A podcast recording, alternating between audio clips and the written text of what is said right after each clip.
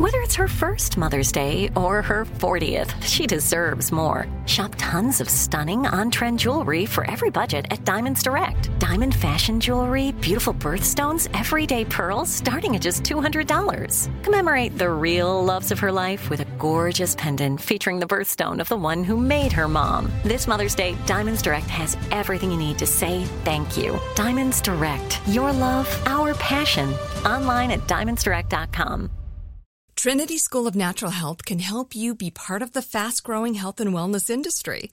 With an education that empowers communities, Trinity grads can change lives by applying natural health principles and techniques in holistic practices or stores selling nourishing health products.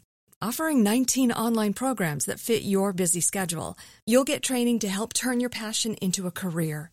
Enroll today at trinityschool.org. That's trinityschool.org.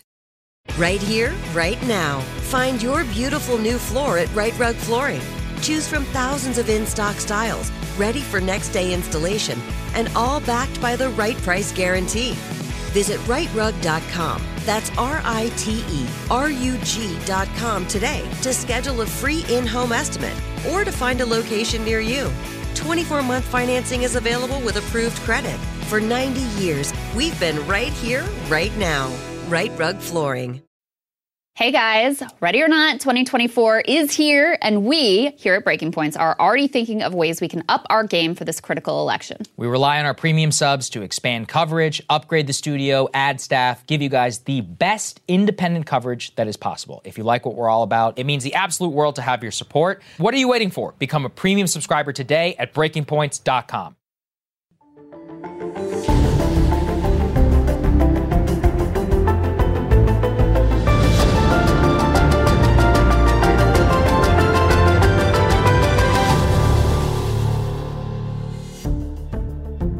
Good morning, everybody. Happy Monday. We have an amazing show for everybody today. What do we have, Krystal? Indeed, we do. Lots of big breaking news this morning. Elon Musk may have just sort of ousted himself as Twitter's Possible. CEO, results of a poll. We will get into all of that after a bunch of other machinations and bannings and rule changes and all kinds of chaos has been um, playing out over at Twitter. So we'll get to all of that. We also have new Twitter files detailing some of the coordination between the deep state and uh, Twitter under the old regime. We also have new news regarding Kyrsten Sinema. She, of course, is no longer a Democrat and she is filing to run for Senate as an independent, putting Democrats in quite a bind for this next election cycle. Also, a little update for you on the whole Trump NFT sale that people have been very interested in. Apparently, they sold out. So there was a market for them, whether we thought it was ridiculous or not. It is what it is. It is what it is. Sari's going to dig into the latest with regards to alien life. I'm going to dig into the latest with regards to Binance. But before we get to any of that, Live, Live show. show. Put it up there on the screen. Austin, Texas, Paramount Theater, Friday, February 3rd. We will be there. Krystal, Saagar, and friends. Uh, we're going to do some fun stuff while we're down in Austin. So go ahead and buy your tickets. I think you guys will all be in for a very interesting and special night and treat. So I think it will be a great time. It's going to be the last one, I think, for quite a while. Go ahead and buy your tickets. Uh, if you've been on the fence or buy it for a friend, for a gift, as you said, it's a- Great it is Christmas a present, season. guys. I would also not be remiss. We have a, a gift subscription going on Oh, right yeah. now on our website, breakingpoints.com. You can gift a subscription, a premium subscription to any friend or family member. I've actually heard of some uh, people who share it and buy it for their parents. They watch the show together and they kind of talk about what they agree and disagree on, which is kind of a fun, like, family bonding experience. Not sure how I would do it, but uh, uh, to, to each their own. Uh, that's something that you should consider if the show means something to you. So there you So go. my dad has been retired for a while. My mom just retired this year, and now they both have started religiously watching the show. Mm. Oh. And I'm honestly not sure how I feel about it. Yeah, I don't know. There's pluses and minuses. Yeah, exactly. anyway, um, let's get to the big news to start this morning. Yesterday evening around 6 p.m., Elon Musk tweeted out this poll. Let's put it up on the screen. Should I step down as head of Twitter? I will abide by the results of this poll. Uh, very conveniently for us recording this show at 8 a.m., uh, it was a 12 hour poll, so we have the official results. And yes, he should step down. One, fairly handily. 57.5% of the vote. No was at 42.5% of the vote. 17.5 million people voted. So, assuming he does actually abide by the results of this poll, which he, you know, claims that he will ultimately do, uh, the the uh, tenure of Elon Musk as head of Twitter may be coming to an end, um, which is all very interesting. There's a lot more to say about that. Let me give you some of the context and the backstory of how we got to this point, because over the weekend there were a flurry of rule changes and journalists who were banned and journalists who were brought back and all sorts of things that were going on there. One of the big ones, let's go ahead and put this up on the screen, that caused a real kerfuffle, let's say, Twitter support out of nowhere uh, tweeted this out. We recognize that many of our users are active on other social media platforms. However, we will no longer allow free promotion of certain social media platforms on Twitter. Um, specifically, they say we will remove accounts created solely for the purpose of promoting other social platforms and content content that contains links or usernames for the following platforms: Facebook, Instagram, Mastodon, Truth Social, Tribel, Nostr, is that how you say that? Noster, I don't Yes. know. And Post. Uh, they say we will still allow cross posting content from any social media platform. Posting links or usernames to social media platforms not listed above are also not in violation of this policy. Um, we have a screenshot of the official policy that they laid out on their website, providing some of the details. I mean, frankly, well, first of all, this is an insane overreach um, to start with. But second of all, it's really confusing because they're like, you can't post links to other sites, but also you can cross post links. The list of the sites that they were banning was extremely narrow and very random. Let's go ahead and put that next piece up on the screen.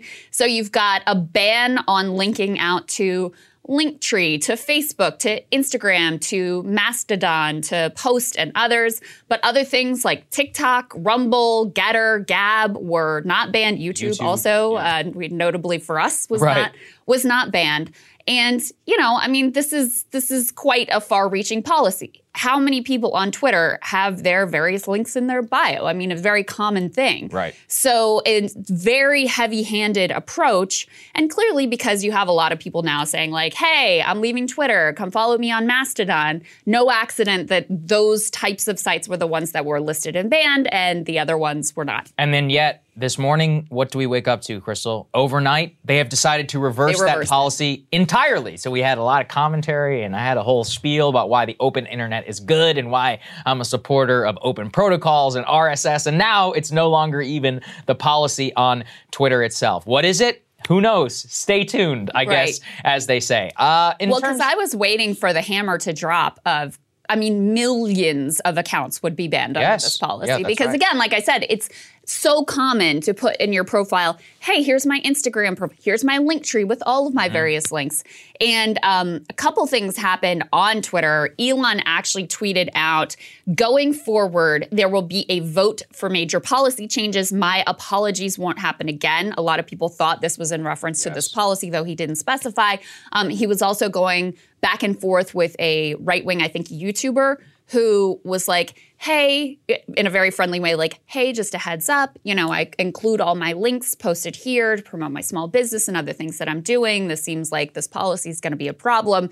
And Elon was interacting with that and engaging in that in a you know sort of positive way was like oh that's a good point thanks for letting me know so the other piece is that um, it was very likely that european regulators like this would be illegal under their sort of like anti-competitive um, uh, regulation so that may have been a problem here as well I completely agree. Mr. Yeah. Beast is one of those as well who came out and said he's like, this is a ridiculous policy. He was like, if you're going to put policies in like this, I think you should step down as CEO. So to have you know probably the largest YouTube creator speak out against Is, it. has he been an elon supporter i, have no idea I mean, I think he's been like enjoying the fun. Yeah. uh, i- is one way to put it. Yeah. Uh, in terms of who Elon gets to run it, we simply have no idea. He also tweeted, "Those who want power are the ones who least deserve it," and uh, be careful. Or he's like, as the saying goes, "Be careful what you wish, as you might get it." Somebody says he must have the CEO picked out already. Elon says no one wants the job who can actually keep Twitter alive. There is no successor. When podcaster Lex Fridman offered to take the job, he said, quote, you must like pain a lot.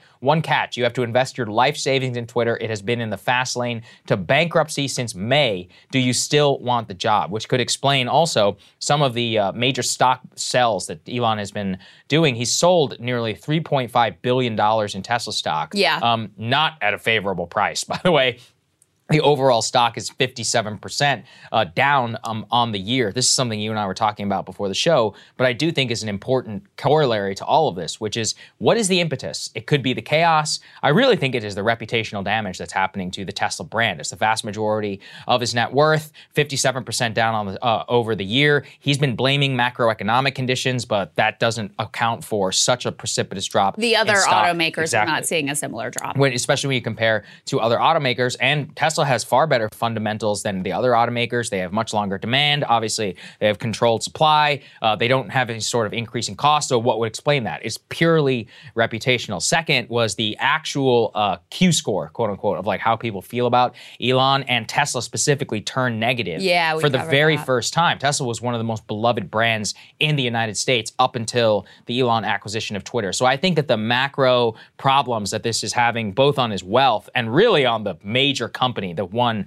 he probably would be mo- like when he dies. What's it going to say? Like Tesla. What's his CEO, legacy? Yeah. it's going to be Elon Musk. there were a few investors who had before all of this started chirping and chiming in on Twitter, being like, "I really want Elon to stop doing this. I want him to focus on Tesla." So there was cl- clearly some upset there. At the same time, um, by the way, let me just put this piece up there. There was another rule change that he announced, um, just as context leading up to this poll over whether he should stay or not. He said Twitter will start incorporating mute and block signals from Blue ver- verified, not legacy Blue, as downvotes. I mean, it's sort of opaque exactly what that means, but what people were taking this as is basically the people who pay for the $8 check marks, which, by the way, are likely to be a sort of Elon leaning group ideologically. Anytime they mute or block someone, that is going to be taken into account over whether or not that person's tweets show up algorithmically. So it was a way of sort of, it was another suppression uh, regime that he's instituting here with kind of his allies that are willing to pay for the $8 check mark. So uh, another uh, move that is the antithesis of free speech ultimately. So that's the backdrop. And then, Saagar, you were talking about the sort of financial pieces of this, which I think are probably the most important part of the story of how we end up with Elon putting out this poll, which I pretty likely knew what the results were ultimately going to be. It's a way for him to remove himself, but save a little bit of face and pretend like he's just listening to the wisdom of the crowd by putting the poll out there. Um, we had gotten word before this that he is seeking new investors uh, in Twitter. Let's go ahead and put this up on the screen.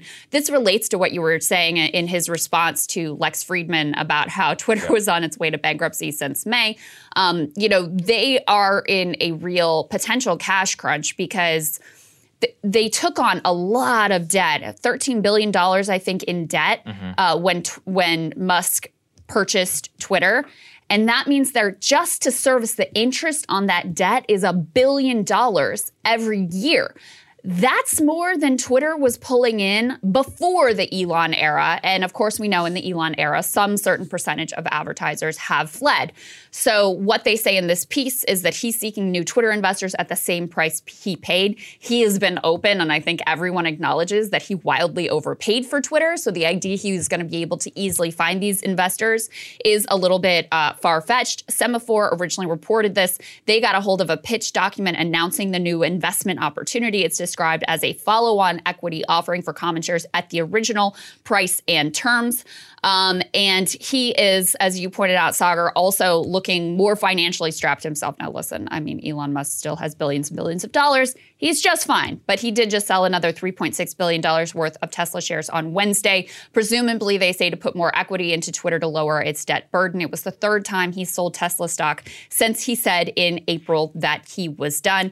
And there's one other piece of this that is interesting. Let's go ahead and put this photo up on the screen. So, uh, Elon actually tweeted out his own quote unquote assassination coordinates. He was at the World Cup in Qatar. And there's a photo here of him with Jared Kushner and um, a bunch of uh, Qataris. probably Qataris, Yeah. Emiratis, uh, people from the region uh, in the you know the fancy seats at the World Cup, and uh, there was some speculation over whether this was just a, a visit to enjoy the World Cup, which, by the way, that game was unbelievable and super fun and exciting to watch, uh, or whether he was trying to pull in some additional investment dollars. And I think the presence of Jared Kushner there adds credence to the idea that this was more of a fundraising trip than a pleasure trip. It's possible the Qataris had an initial stake in Twitter, uh, the Saudis also, the Emiratis as well. Uh, I still really believe that a lot of this has to do with Tesla. It's also possible the Tesla board and many other. Remember, Tesla is a publicly traded company, so they have all those sorts of shareholder things that they have to abide by. It's very possible that the board may have given him some sort of directive, not outside the realm of possibility, given the stock, and especially the fact that he's dedicating a tremendous amount of his time and burning the stock of one company based upon a private holding of his own. Uh, this isn't like Tesla and SpaceX, which in a lot of ways are complementary to each other. You know, one brand enhances the other brand. This is actually a direct drag and also not Yes. any financial gain whatsoever. It also, I think this conversation is important because a lot of this belies any of the debates around quote doxing, free speech, etc., because it shows you where the massive drain publicly that enough people are fed up, including on the Twitter platform, some 57% voting yes that you should step down. I personally voted yes, full disclosure. Uh, do you know why? Because I think he's better off spending the car company. like Tesla. Yeah, no, yeah, because I'm like, go and do what you're really good at, which is creating awesome rocket and car companies. You know, having to sit here and even try and tell people how cool what he did in those spaces almost sounds cringe because what he's doing with Twitter is just so so ridiculous. insane. yeah, and I'm like, listen, I- you got to understand, like, he actually did a lot of cool stuff before this. you know, I was like, you sound hard- like one of those apologias. I'm really not trying to believe do at this point. I'm trying not to do it. Uh, it's true though. Yeah, I really recommend people go look. Anyway, uh, the point is, is that he clearly is feeling the squeeze. If I had to guess, it has most to do with Tesla stock completely, and uh, he's he's gotten himself in, in a pickle. Forty-four billion dollars was already overpriced at the time that he paid it. Then with the market crash, it was probably worth no more than some twenty billion or so. Ninety some percent of the revenue comes from advertising. A lot of that is drying up as a result of many of the capricious policies, and now he's done really irreparable damage to the Twitter advertising brand. Twitter Blue really better work. I don't think I would not bet on it personally. No. On it working, uh, just in the way that it's been rolled out, and, and even the blocking would. signal. I doubt it would rescue them financially anyway. Well, we talked if about it is that. You'd have to make up some five billion dollars a year in revenue. So let's say that they've had a thirty some percent drop in advertising. I mean, that is a hell of a lot. You could do the math in terms of subscriptions that you would have to sell at eight or eleven dollars a month. And I think the financial picture here is going to be the major story. As much as it's fun to Yeah. talk about.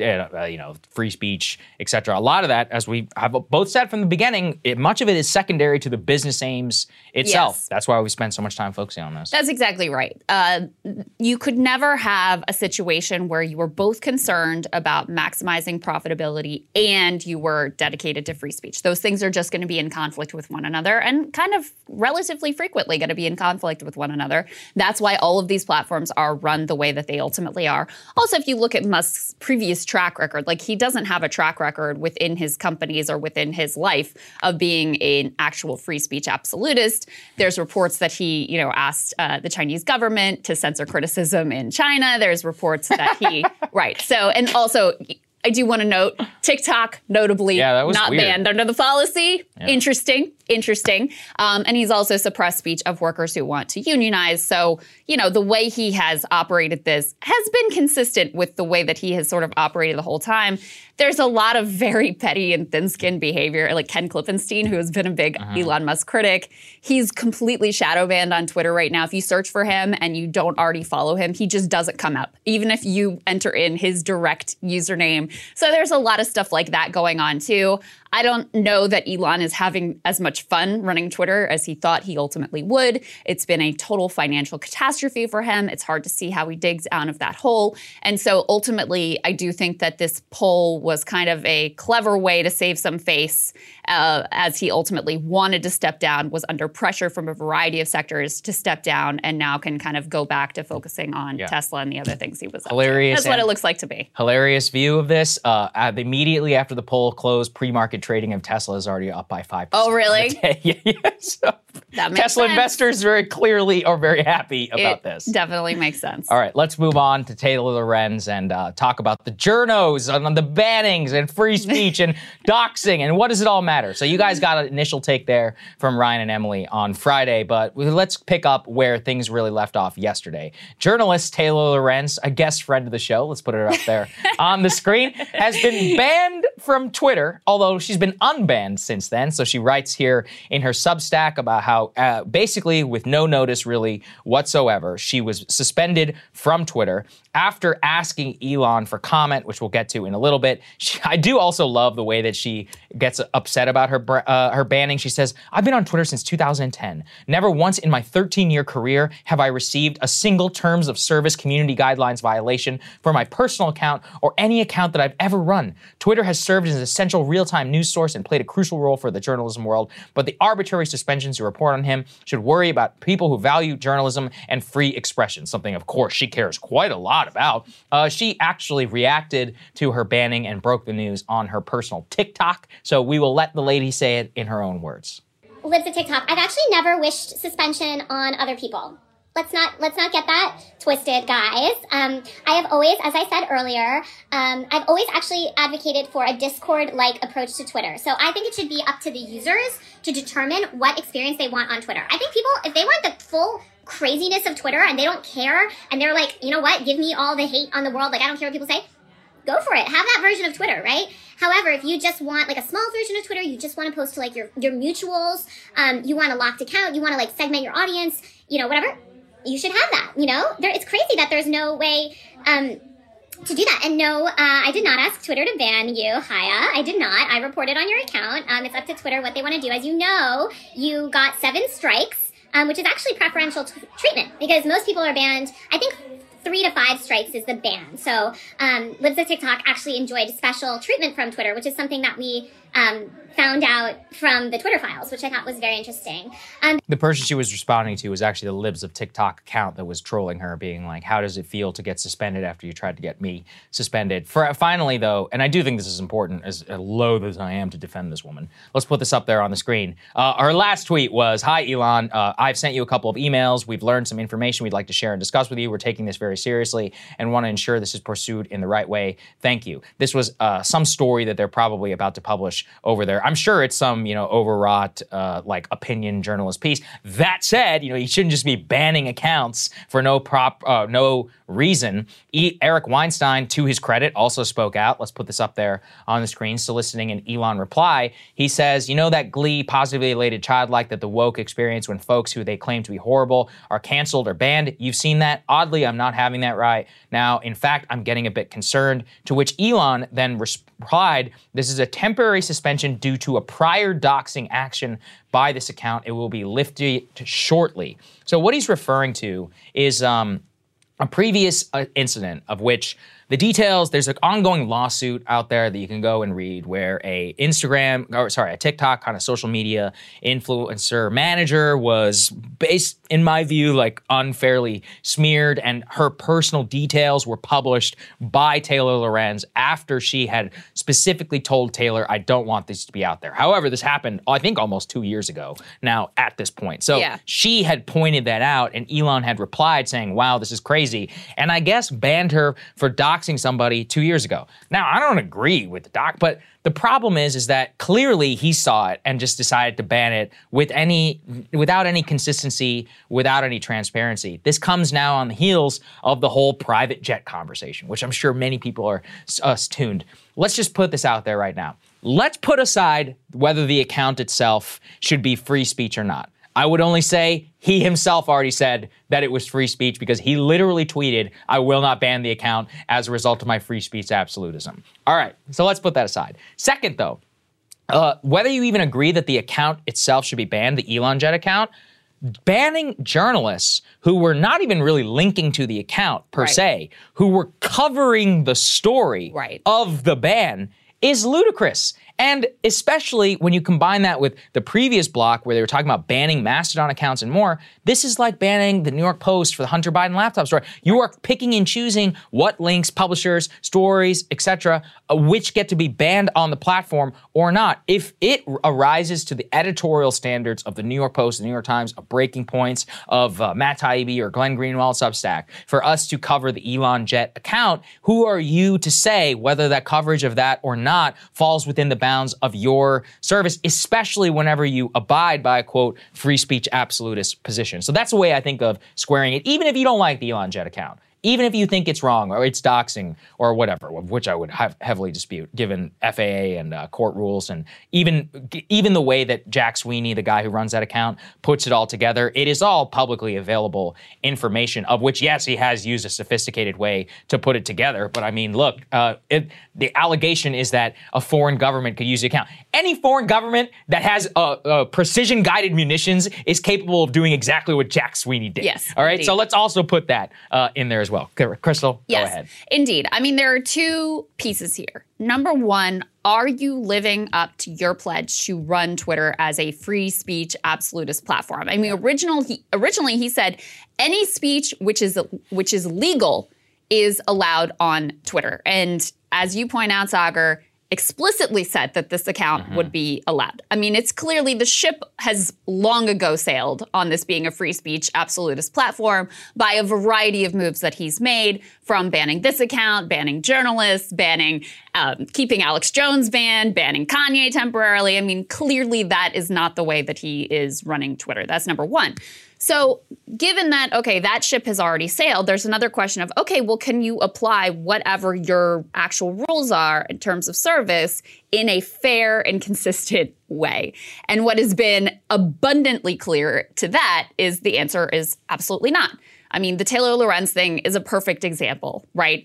She asked you for comment on a story. You got some tweet about, like, hey, she did something in the past I didn't like. And then on a whim, you decide to reach back two years into the past to temporarily suspend her based on new terms of service that you just wrote mm-hmm. in order to apply to a specific situation related to you that you didn't like. I mean, this is classic, like based on his whims, based on his proclivities, based on his opinions. He even said with the Kanye West thing, like, well, the swastika, him tweeting a swastika incited me to violence. So again, it's his standard versus any sort of consistent terms of service judicial standard. I mean, I would I would prefer that you actually have a platform that truly abides by the First Amendment and follows judicial precedent there. That's going to be messy and difficult. None of that is going to be easy. There are gray areas. It's challenging. I would prefer that. But if that is off the table, which I have little hope that we're ever going to see that, then at least you would want terms of service which are fairly and consistently applied. And clearly what you see here is that that is not the case. That's why Eric Weinstein is reacting in this way. You also had uh, Bari Weiss, who I want to give credit to as well. Let's go ahead and put this up on the screen. You know, Bari has gotten a lot of attention, a lot of followers, a lot of subscriptions for her new outlet based on her relationship with Elon and posting Twitter files. Now, I- I don't want to say that's like the only thing Barry's known for. She's built up her following on her own before this, but this was clearly a boon for her. And she was willing to be critical of what Elon is doing here. Um, she says the old regime at Twitter governed by its own whims and biases. It sure looks like the new regime has the same problem. I oppose it in both cases, and I think those journalists who are reporting on a story of public importance should be reinstated.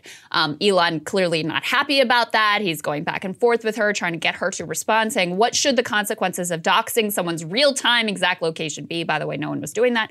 And also, he says, Barry, this is a real question, not rhetorical. What is your opinion? Rather than rigorously pursuing truth, you are virtual, virtue signaling to show that you are good in the eyes of media elite to keep one foot in both worlds. And I just want to say again, Bari Weiss, who I have, you know, other uh, other disagreements with, she is the one being consistent here. I mean, she is the one. I have no doubt that this was uh, difficult for her because now, very likely, she won't get to publish Mm-hmm. publish the next Twitter files. She just launched this new outlet. I'm sure some of the people who subscribed are Elon fans and are on his side and, and his. So there was a real sort of immediate business cost to coming out against Elon versus what he's saying there that this was all you know to her benefit career wise. Yeah, it actually really drives me crazy, these types of responses. I, I got some of the same thing when I also tweeted my opposition to the policy. And it's one of those things where like, well, come on, you know better. I'm like, or maybe I just think differently than you. Uh, maybe, you know, I, this is something I really wanted a free speech platform. It's something I really desired. I thought it could have set an amazing precedent for the possible future of social media. And instead, basically since day one, it's been put to the side. And so that's disappointing for some of the people who support and like that policy. And whenever somebody violates it, even if they are like somewhat ideologically aligned on other areas, why is it so bad to just say what you think? Like the level of tribalism, all that has uh, occurred here is ridiculous. And he is the one who changed his position. He said, I won't ban the account. And now he's claiming that the account itself led to the attack on his son. By the way, there's actually not a lot of evidence to show that. Uh, there is uh, no police report, no evidence to show that this was the exact way that the account, that the attack itself happened. And on top of that, I even said here before, nobody forces you to fly private. It's not like your house. It's not like a permanent abode. There are many ways that you can go about uh, flying in a way that is secret. You could charter a jet, you could fly commercial. Also, it wasn't even him who was on the plane. So the other point is, is you know, they, they call it quote assassination coordinates. As I have said, the only pe- person entity capable of doing that would be a nation state, uh, which I'm pretty damn sure doesn't need the Elon jet tracker to find out where Yeah. Elon is in their airspace. So they just want your money. They just want you to like build a Tesla factory. I'm just like, what are Whatever. you doing? Yeah, yeah, to exactly. Yeah, first of all, yeah. Second, they're not trying to murder you. All they're really trying to do is get you to some your invest in their country. That's what they want. yeah. Um, yeah, that it. Listen, guys, Saagar and I, you Yeah. can go back and look at the track. yeah, watch record. it. I def- we defended Kanye West posting a swastika. Okay, we've defended Nikole Hannah-Jones, who we have ideological strong. I, we just in this segment defended Taylor Lorenz. Okay, I have defended so many people on the right that I do not like, that I do not care for, that I think are odious, deplorable, whatever, because I believe in free speech. And so, if you hold that principle, there is no way you can look at the moves that Elon has made and be like, this is free speech. There's just no way you can do it. And so, yeah, actually, you know, you said you voted yes on Yeah. the uh, poll for Elon to stay as uh, uh, to to go. Uh, you wanted him to go as head of Twitter. I also voted yes that I wanted him to go as head of Twitter, but I have to say I was a little reluctant about it because I've sort of enjoyed the number of masks that have been pulled off by this whole thing. I mean, you have, um, first of all, you do have a lot of liberals like Taylor Lorenz who've been in favor of censorship and now are getting a taste of like, oh, maybe handing a whole bunch of power to these social media oligarchs in, you know, collaboration with the deep state. Maybe this doesn't always work out the way that I thought. Now, do I think these people are actually going to learn that lesson? No. I don't think that they're going to learn anything at all because they think, you know, their suspensions are different than other suspensions, whatever. But I have enjoyed that. Um, I have enjoyed seeing who are the hypocrites on the right who claim to be free speech absolutists and they claim to be against censorship. And then the minute it's applied to their ideological adversaries, they're either silent or they're outright defending it. And I also have appreciated seeing who does have a shred of a principle and a shred of integrity to actually stand with the things that they have said in the past. I've enjoyed all of that. I've enjoyed the mask off of what it, you know, this is, I said this before. In some ways, Elon Musk, it's equivalent to like when Trump was president. He took the already corrupt regime and he just like pulled the mask off and went even further. So it was just like undeniable the way that Washington works. And it's kind of like that with Elon. I mean, when you have, whether it's Zuckerberg or Elon or Bill Gates or uh, Jack Dorsey or whoever it is, when you have one person or a small group of people in charge of these outlets, they have way more power than they should. And they can make capricious decisions based on a whim that have major impacts on people's lives, major impacts on our sort of democratic infrastructure. And I have appreciated in a way, having that all really revealed in an undeniable way.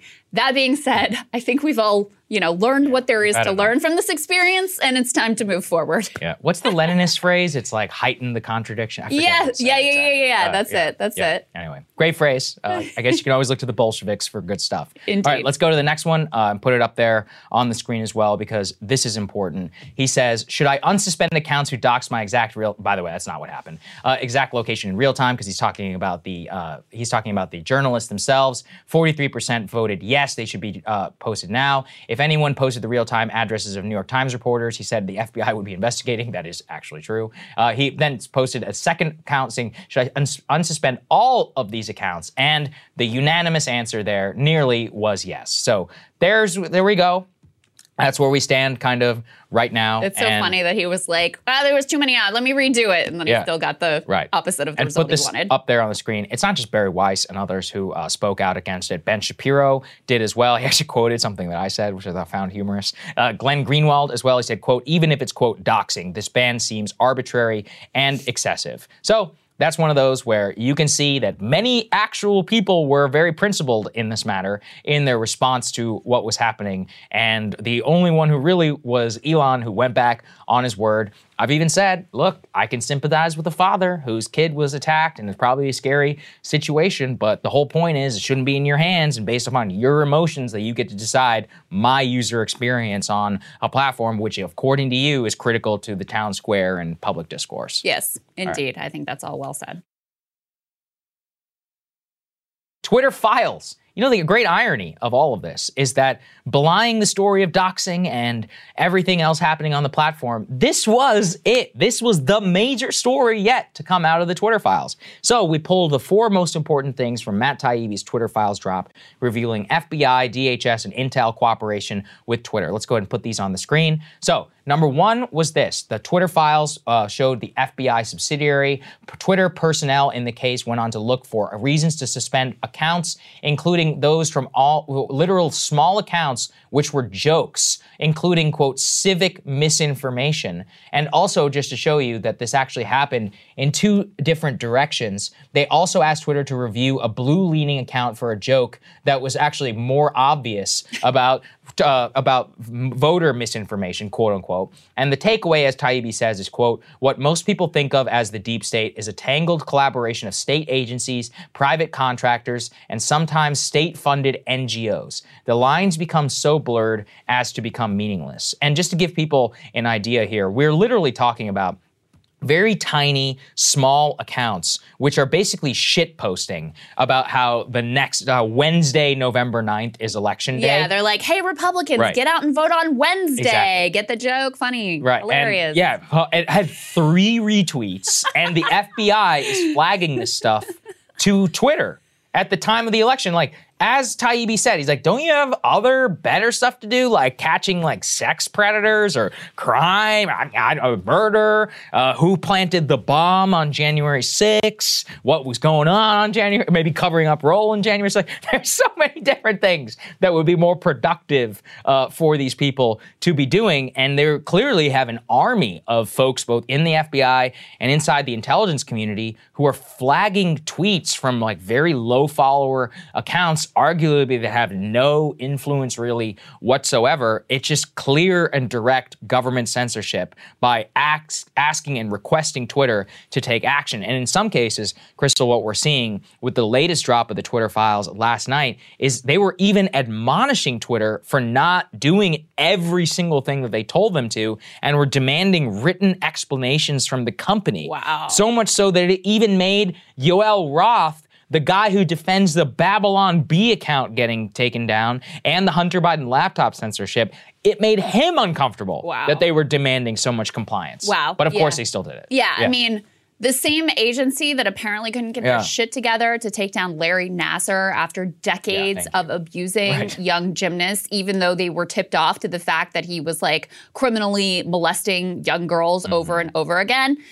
They somehow have time to find your stupid vote on Wednesday joke and flag this like it's some grave national security concern. And I think Matt puts it in the right context in that listen, this this uh, capability starts with the 9/11 and the war on terror right? And, you know, people looked at this sort of cooperation and it's like, okay, well, they're flagging ISIS accounts, they're flagging terrorists, they're flagging Al Qaeda recruitment accounts. All right, well, we're comfortable with that. But then this gets expanded dramatically after you have the whole Russiagate insanity. Because now this idea of foreign interference in our elections means basically you can look to the domestic population of like, oh, well, who is a potential Russian collaborator? Who is spreading this election misinformation?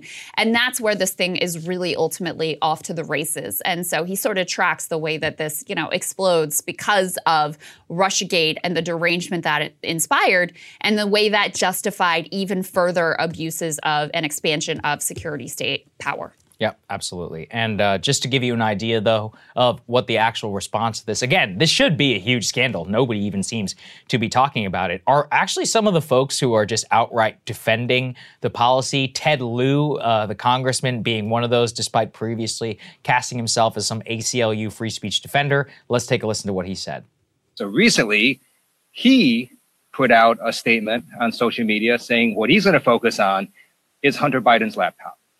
Actually, it's even more irrelevant than that. He's actually concerned about what Twitter was saying about Hunter, Hunter Biden's laptop what Ted is talking about there after a prolonged uh, speech on social media and more is basically trashing Matt Taibbi, Elon, and others for even bothering about this story. It also reminds me of the time that we interviewed him, Krystal, on Rising, and we Great asked moment. him about whether he cared that Hunter Biden was serving on the Burisma board, and he said, "Well, people serve on boards all the time, and it is what it." Basically, saying it just doesn't didn't care really whatsoever about the entire scandal. So, I mean, I guess consistent since because becoming an apparatchik, but it just goes to show that a lot of people are either ignoring or just outright defending the fusion of this. And the fact that they were flagging those shit posts from people saying that they want Republicans to vote on November 9 shows you how absurd this entire thing is. Why should the nation's premier law enforcement agency be worried about this? I think unequivocally, we should all be like, no, Absolutely not. And then for Twitter itself to, in many of these cases, take these down, never having done so in the past, like according to their own rules, yeah. shows you who's in the driver's seat. Well, and according to the reporting of Ken Klippenstein, um, what was the name of the terrible, the disinformation governance board yes, or something like that? Yeah. That you know there was a big public outcry over, and ultimately they were backed off of, like, oh, okay, we're, we're not going to do that.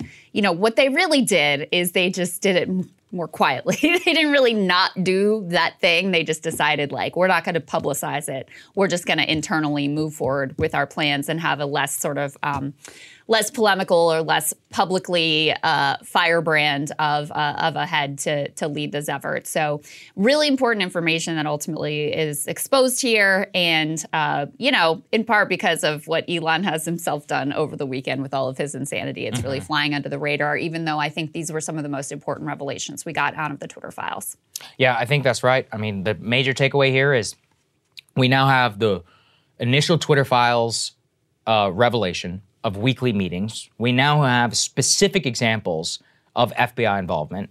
We have now examples of FBI agents browbeating Twitter staff to do everything that they want them to do. What more do you need to show? And also, I mean, Elon, I guess credit for releasing this, but he needs to also show us proof that this artifice has been dismantled, that they're not going to comply in future Correct. with future types of law enforcement uh, requests because we have no idea what's happening even right, right now, now, with the staff. Yeah, there very good point. Very All good right. point.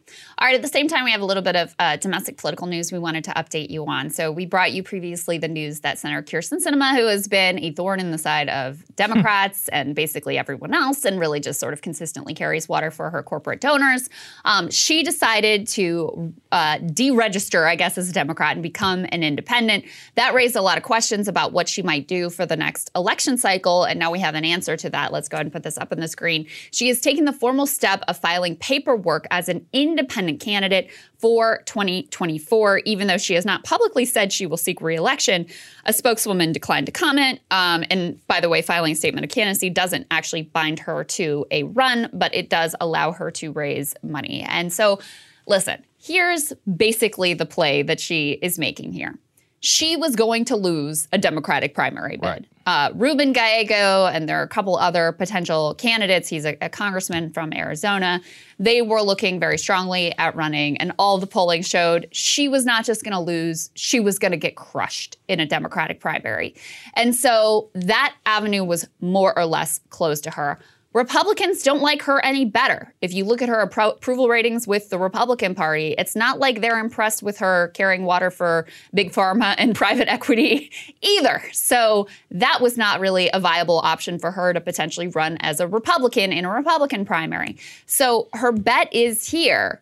If she files and runs as an independent, she puts Democrats in a very tough position because ultimately you would assume she's going to take more votes from the Democratic Party. So now, if they have a nominee, let's say it's Ruben Gallego, and it's a three way race between Ruben, Sinema, and potentially Blake Masters looking at another run again, well, that suddenly becomes a much more difficult landscape for Democrats. And so they have to choose are we going to get behind our own candidate? Or are we going to accept, like, and tacitly sort of back Kyrsten Sinema as our best bet ultimately to hold the seat? Senator Mark Kelly was asked for uh, comment about her leaving the party and about whether or not he would back her. He's, of course, the other senator from Arizona.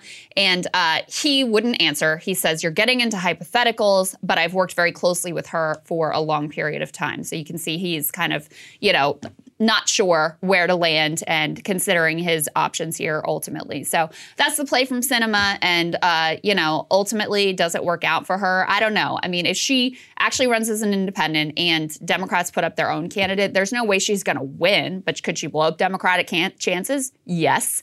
Uh, so that's essentially her threat. This is her only option in order to have a shot at winning this Senate seat again is for Democrats to basically be forced by her blackmail to step down and tacitly back her, even though she couldn't win a Democratic primary. Do you think this is 100% that she is going to run again then? Like, I don't think so. or is she just leaving the door open? I mean, I think she. I, if I had to guess, I think she is going to run again, or at least she's going to.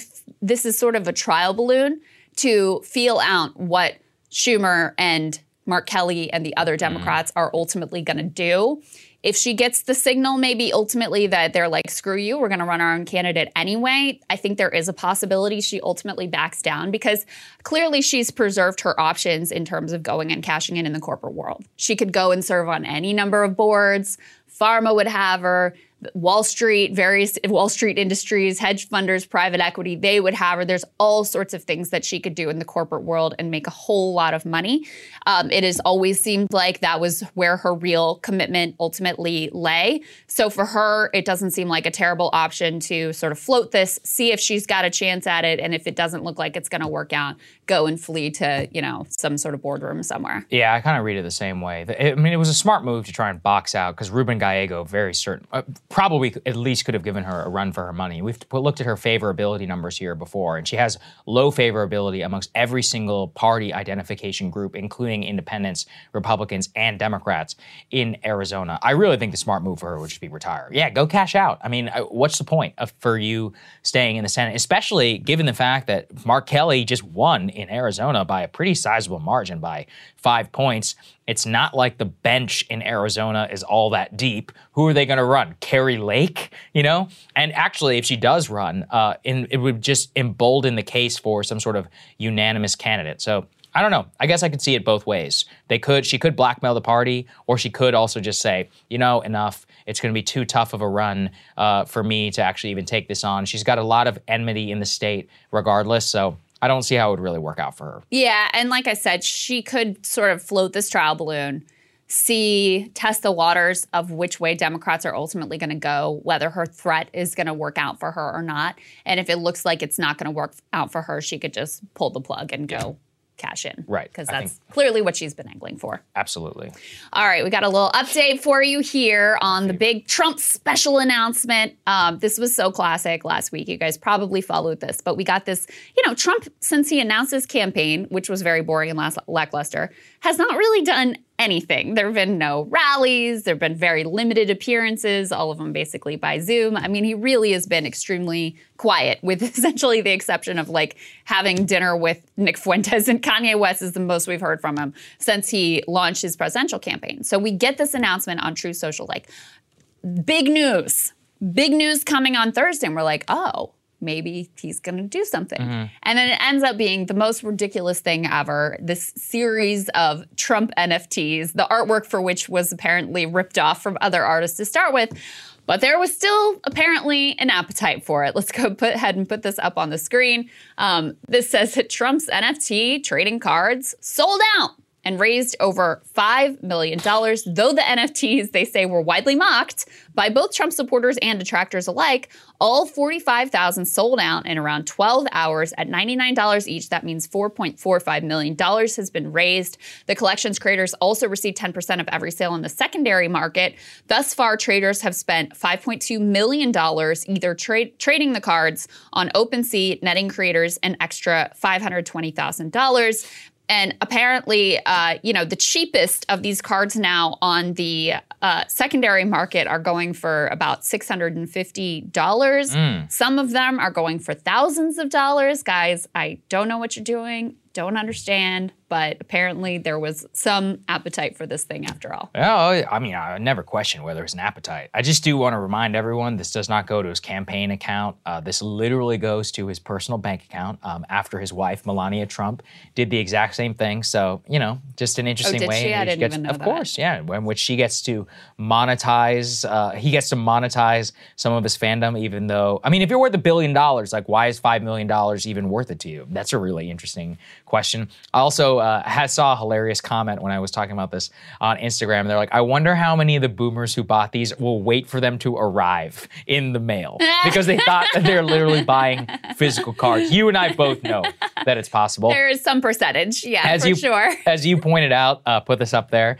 His NFTs also appear to have used photos from other small clothing brands. They found the address behind the auction is out of a UPS store in Utah, and uh, some of these were just blatantly and totally ripped off. I don't even know. In, in, in many ways, like whenever you think about uh, Trump and the NFT collection in the context of Trump Steaks, Trump University, and so much, like I find it sad. Like I really do, because so many of these people, he's bilking them for 4.5 million dollars, of which, at least according to him, like he doesn't need. How many old people out there were bought these as like a gimmick or something and- or bought them you know from their social security savings or even then the quote unquote like trump faithful. If you bought this as a, uh, a- an investment like i honestly we can't help you at this point. Right. you know? Yeah, like- yeah, I mean, maybe. Uh, listen, I think NFTs were the moment when a lot of people were like, you know, I don't know about this whole crypto thing. They were like a bridge too far. And then, of course, we saw like the market spiked and then it like instantly collapsed and there were all these scams. I mean, this all happened like over a year ago. Uh-huh. And then Trump jumps in with his NFT collection. Totally ripped off from other art. Like, couldn't even get in like an artist to do original artwork, which Yeah. would cost you very little ultimately in the grand scheme of things. Classic, classic Trump ultimately. And then the other piece of this that is classic Trump is not very long ago, he was uh, completely trashing crypto overall. Uh, let's take a trip down memory lane and listen to that. They really What do you think it. about crypto? Because, you know, New York and Miami is Yeah. really getting cryptocurrency into their financial system. Well, I never loved it because I like to have the dollar. I think the currency should be the dollar. So I was never a big fan, but it's building up bigger and bigger, and nobody's doing anything about it. And uh, it's, uh, I, I know it so well. Look, I want a currency called the dollar. I don't want to have all these others, and that could be an explosion someday, like the likes of which we've never seen. It'll make the big tech explosion look like like baby stuff. Uh, I think it's a very dangerous thing. So Fun, he basically What's that? That was in reaction to his own wife's NFT. That's why it's funny. Hilarious. Yeah. yeah. So he kind of knows this is all like a scam, but that's that's Right. no deterrent to Trump. He's he's just you know this is his chance to get on in on the scam. So there you go. Congratulations to him. Congrats to the boomers, to the others who quote invested um, in this. I'm sure some people will will make some money on it. I think the vast majority will probably get stuck holding the bag. But hey, that's the story of Donald Trump. It's not like it didn't work out for him. He literally became the president. Crystal, what are you taking a look at? Well, we want to be transparent. We want to set the golden standard for reliability, solidness in this So space. do it. Would you be able to handle it if somebody asked you for $2.1 bi- billion dollars back? Would that be okay? Would you be able to still withstand things? We're financially okay. Including you have $2.1 billion to give away. If somebody came to, reclaw, to claw that back, you'd still be fine? We'll, we'll let the lawyers handle it. Our fin- we are financially strong. Now that Sam Bankman Fried is sitting in a Bahamian jail cell accused of stealing billions for his own personal use and to build an illegal political influence empire, everyone is looking around at the crypto landscape and asking, who's next? Which major industry player will suddenly collapse? Which supposedly brilliant leader will be exposed as nothing but a con man and a fraud? Well, as of this morning, we've got some major red flags about an absolute giant in the space crypto exchange Binance. Now, Binance is led by a guy everyone calls CZ, this guy you just saw insisting everything was all good in an interview with CNBC. Binance is the largest crypto exchange in the world, critical infrastructure facilitating exchanges everywhere. So, here's a few things you should know about Binance straight away. Much as FTX was operated at the seemingly sole discretion of SBF with no corporate oversight and no board, Binance is seemingly run at the sole discretion of CZ. There is no traditional shareholder structure or board of directors. In fact, it's a stretch to even call Binance a company. It's not headquartered anywhere, and CZ himself hopscotches the globe in search of friendly regulators who will allow them to operate schemes which would be illegal in many countries. Here is how Bloomberg describes this state of affairs. Quote, legally speaking, a Cayman Islands firm named Binance Holdings Limited owns its trademarks. That entity's ownership has never been disclosed.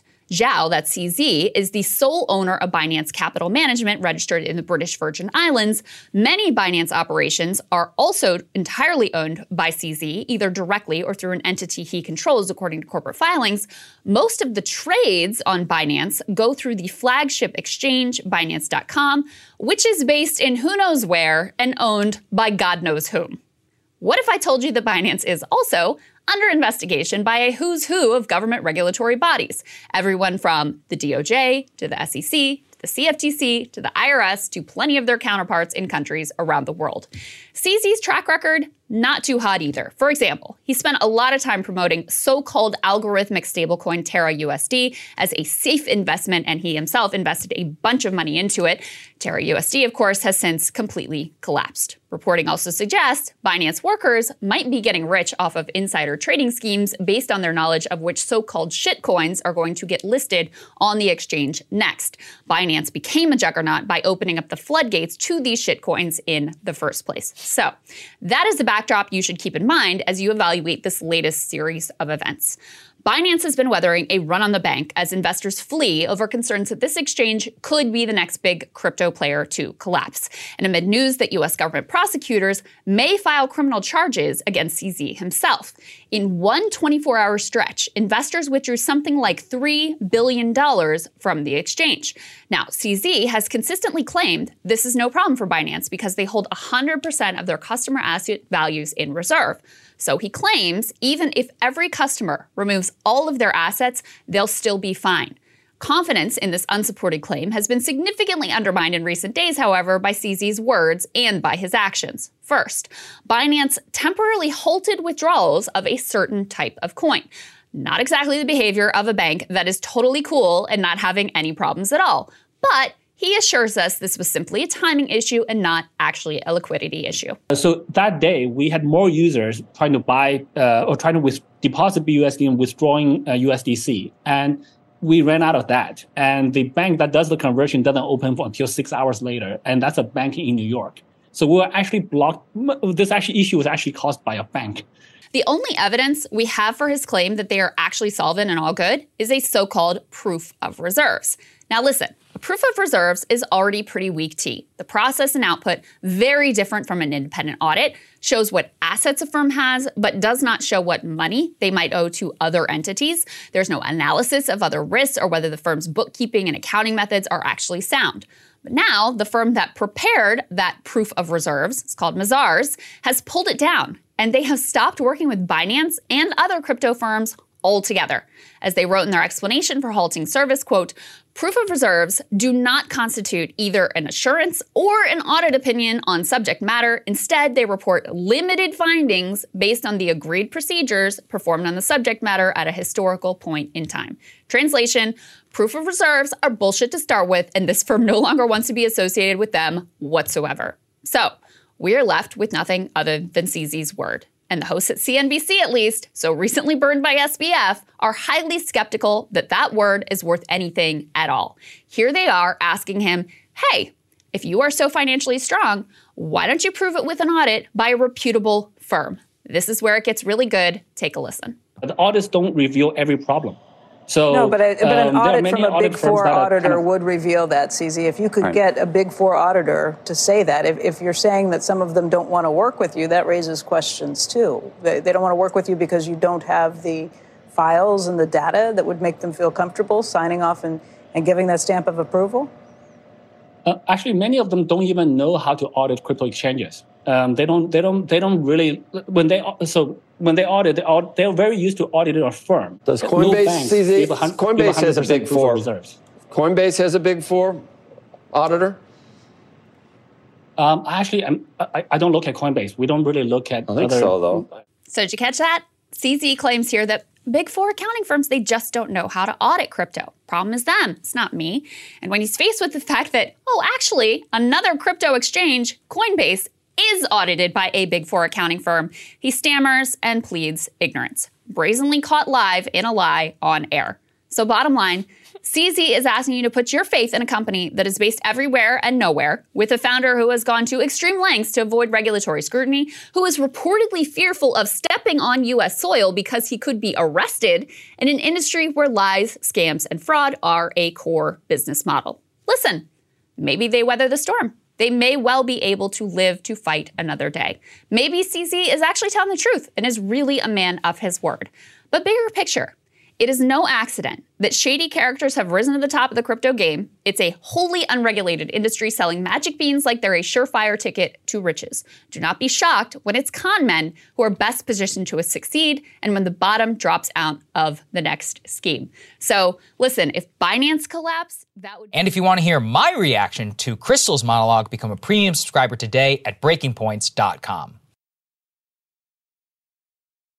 All right, Saagar, what are you looking at? Well, December 16th is passed, a few days ago. You probably didn't really think too much about it, but in reality, it was actually a very important date for those interested in the UFO topic, as my friend Jeremy Corbell reminded me. It's five years to the day since the New York Times first published one of the most extraordinary admissions of our lifetime.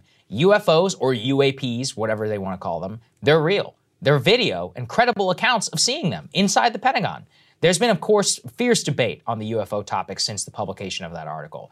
Are the pilots deluded? Was it equipment malfunction? Was it a failure? Does it have a terrestrial explanation like China or Russia? Is it the US government? The point, though, is that since the publication of that article, a genuine sea change has occurred here in Washington, where public pressure and an inside campaign by pissed off Navy and Air Force aviators has forced the issue so far forward that we know more today than arguably at any time since the Roswell incident in 1947. However, as always with the UFO topic, we have our chief foe in trying to learn more about possibly one of the most important things facing humanity today. Almost since the day of Roswell, the Pentagon, through its initial Project Blue Book and many other secret programs, has done its best to cover up UFO information from the American public, smearing pilots, believers, and sighters, obfuscating evidence, spinning the institutional media to direct the interest in the topic towards things that they can at least control or at the very least push the public away from curiosity. Since the publication of that Times article, their hand has now been forced by Congress. Congress, of course, had its interest piqued in what the Pentagon was hiding and has since mandated the release of two separate reports from the Pentagon asking what it knows about UFOs. Those reports themselves have been shrouded in misdirection and in media campaigns, but bears reviewing them both on its face. The first was extraordinary because the Pentagon basically admitted in at least 18 known instances, UFOs demonstrated an advanced technology unknown to human science, that they have zero information to explain it at all. But of course, that's not how the Pentagon spun it. They went their pet outlets at the New York Times and got the headline that they wanted. Government report finds no evidence that UFOs were alien spacecraft, they blared, which was then picked up by several outlets. What they failed to mention is that they also found no evidence for or against. They just didn't find anything. That seems pretty important to point out. Now, despite their machinations, they failed again, and Congress demanded even more, resulting in another report that actually dropped this October. Again, the Times gained early access to this classified document, and they spun it in the way that the Pentagon wanted. Quote, many military UFO reports are just foreign spying or airborne trash, that it reads, revealing a few couple of insane things. Number one, apparently Chinese made drones are frequently flying over U.S. airspace and U.S. nuclear facilities all the time. That is crazy on its own. It also offered some possible terrestrial explanations for the original 2017 videos. But furthermore, it still admitted some pretty extraordinary things.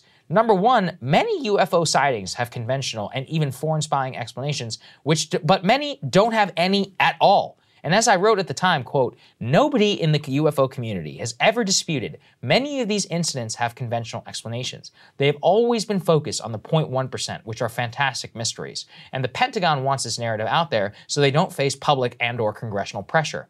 As always, though, they are masters of the game. That's why when the entire discourse was on fire about Elon banning journalists and whether posting publicly available flight data is doxing, another amazing event happened right here in Washington that nobody's noticing. The Pentagon convened a hand picked list of journalists and decided to talk just a little, only for 20 minutes or so, about the UFOs on the record, what is known or not. I went through that transcript and I was astounded by some of the admissions. First is this a question posed to the new head of the Pentagon UFO Task Force. Does any of the incidents that you're looking at represent a threat to U.S. national security? His response was an unequivocal yes. Next question. The Pentagon then is also not just reviewing the 144 originally described incidents that it can't explain. It now has, quote, several hundred that don't bear any human or known explanation under review. That is also a new definition of UAP or UFO. The Pentagon is expanding its search into past incidents to even include, quote, submerged and transmedium objects which fly or move underwater. And then finally, my personal favorite. It's an answer on the question of whether the Pentagon has any evidence of alien life or evidence from past crash landings. The new head hedged his answer very carefully, saying, quote, in terms of holdings that I have seen, holdings that we have gone through, I have not yet seen anything in those holdings to date that would suggest there has been an alien visitation or an alien crash. Note the operative word that I have seen. Also, by definition, what did he just admit? There are holdings. Of what kind? He does not elaborate. He even admitted there are, quote, many compartmented programs that this department has had over the years that are charged with, quote, such holdings. It's extraordinary stuff here. And to finalize, what does the media go with? You already know. Headline from the Washington Post No alien life discovered on Earth, Pentagon says. It's almost comical at this point. They say they have no evidence for it. There's also none against it either. The truth is, we just don't know. All we're left with right now, questions, mysteries. Will we ever really know the answer? Probably not, honestly. But you got to keep pressing. It's just too interesting of a thing to let go. Uh, I really enjoyed wow. reading through that transcript. And if you want to hear my reaction to Saagar's monologue, become a premium subscriber today at breakingpoints.com. All right, guys, we've got a great show for you guys planned tomorrow and a great week. Uh, happy holidays, Merry Christmas week. Uh, isn't that, is, we could say that, right? Merry Christmas week. Sure, It's yeah. an entire week, holiday it, week. And I think Hanukkah is happening right now. Is it today? All right, I happy think, Hanukkah. I think it's right. going on. There we go. I don't know. I got to Sorry, eat some latkes. Man, those are so good. Although I'm more of a sour cream guy, not an applesauce guy. I've never understood. Same. Same. Applesauce with potatoes. What are you people talking about? Anyway, It's whatever. madness. Enjoy the dreidel, um, all that other stuff. We'll see you guys tomorrow. Love you guys. See you tomorrow.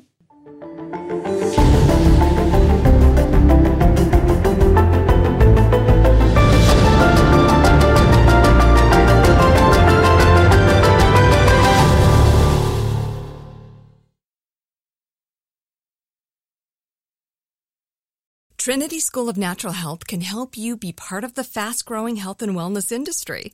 With an education that empowers communities, Trinity grads can change lives by applying natural health principles and techniques in holistic practices or stores selling nourishing health products. Offering 19 online programs that fit your busy schedule, you'll get training to help turn your passion into a career. Enroll today at trinityschool.org. That's trinityschool.org. Right here, right now. Find your beautiful new floor at Rite Rug Flooring. Choose from thousands of in stock styles, ready for next day installation, and all backed by the right price guarantee. Visit riterug.com. That's R I T E R U G.com today to schedule a free in home estimate or to find a location near you. 24 month financing is available with approved credit. For 90 years, we've been right here, right now. Rite Rug Flooring. Live Nation presents Concert Week. Now through May 14th, get $25 tickets to over 5,000 shows. That's up to 75% off a summer full of your favorite artists like 21 Savage, Alanis Morissette, Cage the Elephant, Celeste Barber, Dierks Bentley, Feid, Hootie and the Blowfish, Janet Jackson, Kidz Bop Kids, Meghan Trainor, Peso Pluma, Sarah McLachlan. Get tickets to more than 5,000 summer shows for just $25. Until now through May 14th. Visit LiveNation.com slash Concert to learn more and plan your summer with Sean Paul, Sum 41, 30 Seconds to Mars, oh, and Two Door Cinema Club.